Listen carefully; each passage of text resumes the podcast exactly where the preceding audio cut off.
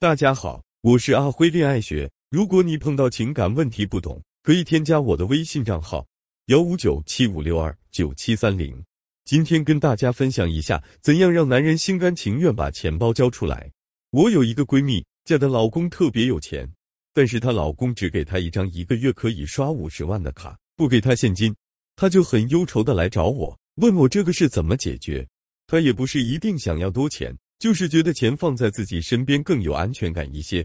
把大部分钱都放在你这里，有两个方法可以完成。我先给你讲讲我一个学员是怎么做的。一、面对有钱的男人。你该这样要钱。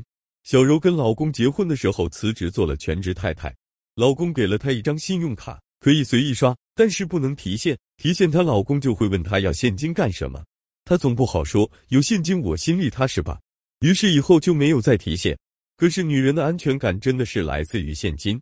在她很苦恼的时候找到了我们，这个时候她的宝宝二岁多，想要解决这个问题很简单，你要让你老公知道你需要钱。让他知道你为什么需要钱，这个钱用来做什么？你说的合理，他自然愿意给你。在一个平常的午后，她跟老公说，她想一个月要五万的现金作为家用，因为有时候去早交班什么的，要给老师送个红包啊，送个小礼物啊，而且现在还要开始考虑宝宝去幼儿园的事情，这些都需要包红包什么的。有的时候有些地方也不能刷卡，有现金要方便很多。她老公很痛快的给了她。年底的时候，她说想做一个家庭基金，这个基金用来支付他们出去旅游，给对方买生日礼物，给宝宝教育用。她根据她的情况说的非常具体，老公很痛快的又给了她。请注意，跟有钱的男人要钱，你要有足够的理由。二，普通家庭的太太又该如何争取？那普通老百姓的太太们或者女朋友们想管钱怎么办呢？第一步，增加他对你的舒适感；第二步，营造合适的氛围。第三步，先让他认为你比他强；第四步，用你们实际遇到的问题给他做一个可靠的分析；第五步，给你们面临的实际问题做一个规划；第六步，操作起来小有成果；第七步，信任感升华。由于时间关系，我们重点讲下第三步：先让他认为你比他强。你想让男人把钱交给你打理，首先要让他认为钱在你这里比在他那里要强。这个强指的就是钱的利益最大化。例如一百块在你手里一年变成二百，在他手里只能变成一百二十，那在你这里肯定是要比在他那里利益高。当然，如果你直接这样跟男人说，肯定是不行的。我给大家分享一个复式记账法的案例，它对我的家庭整体理财规划很有帮助。我也希望大家都能了解其中的原理，它可以作为让你的伴侣相信你的理财能力比他强。什么是复式记账法呢？原则就是有借必有贷，借贷必相等。就是不光要记钱花到哪去了，还要记这笔钱从哪来的。钱是一个流动的东西，我借给别人一百块，是从我的银行存款里出的。不光是别人欠我一笔钱的问题，还有我在拿银行存款做投资的时候，本金少了一百元要受损失的问题。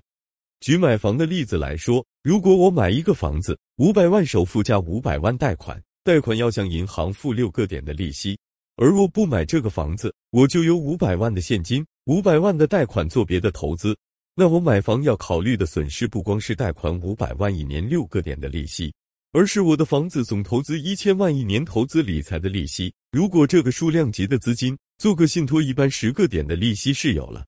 这么看买房是不划算的。我周围的朋友们现在不是在买房子，而是在卖房子了，因为房子未来的走势不明朗了，把钱压在房子上不划算了。第四步，用你们实际遇到的问题。给他做一个可靠的分析，同样用复式记账法做一个现实情况分析。比如我在大连买的房子，花了一百万连买带装修刚弄好，可我现在几乎不会去那边住了。现在出租的行情是一个月三千元，差不多一年三万多块。那我该把这新装修好的房子出租吗？如果出租划算吗？具体要怎样计算呢？你们考虑过这个问题吗？如果要出租，就要考虑算装修折旧的账了。出租房装修的折旧率是第一年百分之三十，第二年百分之二十，第三年百分之十五，第四年百分之十等等，依次递减的趋势。而空置房装修的折旧率是第一年百分之五，第二年百分之五，第三年百分之五等等，是一个持平的趋势。那我怎么选择？如果我租给别人只租一年，那我必须要租三十万才能回本，而目前的租金只有三万多，当然不合适。而我能保证连续出租十年以上，那折旧的成本就能弥补。所以租不租要看能出租的时间。我目前就是偶尔回去住住的趋势，那就不租出去，每年百分之五的折旧。需要住时做做深度保洁最合适。